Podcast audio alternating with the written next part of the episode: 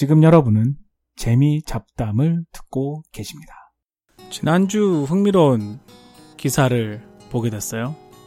작년에 미국 프로야구에서 우승을 했던 시카고 컵스.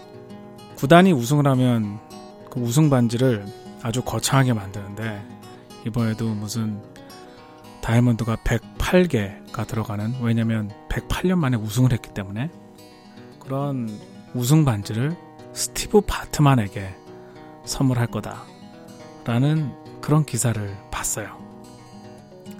스티브 바트만이 누구냐? 시카고 컵스는 우승의 저주에 걸린 팀 중에 하나로 유명해요. 그전에는 어, 보스턴 레드삭스가 밤비노의 저주로 우승을 한참 동안 못했고 그리고 시카고 컵스는 빌리 고우트의 저주라고 염소의 저주라고도 해요. 1945년도에 시카고 컵스 결승전에 구경으로 온 한 사람이 염소를 데리고 왔어요. 근데 구장에서 어, 염소는 못 가지고 들어간다 그랬더니 그 사람이 쫓겨나면서 한 얘기가 있죠. 앞으로 여기서는 절대 결승전, 즉 월드 시리즈가 열리지 않을 거다라고 저주를 퍼부었어요. 그래서 그 뒤로 시카고 컵스는 우승을 전혀 못하죠. 그런데 2003년 기회가 찾아왔어요. 2003년 시카고 컵스가 잘했어요. 제가 그때 시카고에 있었을 뿐만 아니라 그때 또 최이섭이 뛰고 있었어요. 아, 최희섭이 아주 잘했죠.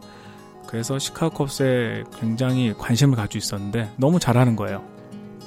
그래서 드디어 내셔널 리그 결승전에 올라갔어요. 플로리다 말린스랑 붙었는데 한 게임만 이기면 드디어 결승전이 월드 시리즈에 올라가는 그의 8회였어요. 3대 0으로 이, 기고 있었는데 플로리다 마린스의 선수가 딱 공을 쳤는데 그게 파울볼로 갔단 말이에요. 그런데 그 파울볼이 펜스 가까이 왔어요. 그래서 시카고 컵스 선수인 모이세스 알루가 잡을라 그랬는데 관객인 스티브 바트만이 그 공을 잡으려다가 알루도 공을 못 잡고 그래서 아무도 공을 못 잡는 분명히 거의 아웃을 시킬 수 있는 그런 타이밍이었는데 그리고 그런 공의 위치였는데 스티브 바트만이 방해를 함으로써 공을 못 잡았어요. 그러면서 알루도 굉장히 화를 냈고요. 그리고 스티브 바트만은 그 주위에 있는 컵스 팬들, 컵스 팬들이 미국에서 정말 열광적인 걸로 유명해요. 근데 이제 그거를 놓치니까 사람들 야유를 하고 침을 뱉고 그러면서 걔는 경찰이 와가지고 그 사람을 보호하는 입장에서 그 사람을 데리고 나갔어요. 그런데 그 이후 무려 8점을 쭉 내주면서 시카고 컵스가 그 경기도 졌고 그 시리즈도 이기고 있었는데 결국 플로리다 마린스한테 졌죠. 그러면서 월드 시리즈에 못 나갔어요. 제 페이스북에 유튜브 링크를 올려놓을게요. 스티브 바트만이 공을 파울볼을 잡으려다가 잡지 못하고 아웃도 못 시키는 그 유명한 장면을 제가 저희 페이스북에 오시면은 보실 수 있습니다. 페이스북은 페이스북에서 재미 잡담을 검색하시면 나와요. 그러면서 스티브 바트만은 아주 시카고의 공공의 적이 된 거예요. 그 사람 뭐 죽이겠다는 협박도 들어가고 뭐 난리가 났어요. 근데 그 사람은 완전히 운둔했어요. 뭐 수많은 언론이 뭐 인터뷰 하려 그러고 뭐 광고도 찍겠다 그러고 돈도 주겠다 그러고 그러면서 계속 접근을 했는데 모든 거를 거절을 하고 정말 쥐죽은 듯이 있었는데 드디어 작년에 시카고 컵스가 108년 만에 우승을 한 거예요. 그러면서 선수들이며 그럼 뭐 구단 관계자, 감독 그런 사람들이 다 우승 반지를 나눠 끼잖아요. 근데 시카고 컵스가 지난주에 발표를 했어요. 우승 반지를 스티브 바트만에도 만들어 주겠다. 이 우승 반지는 굉장히 특별해요. 그냥 만들어 주는 게 아니라 거기에 이름까지 새겨서 주거든요. 각 선수들의 이름.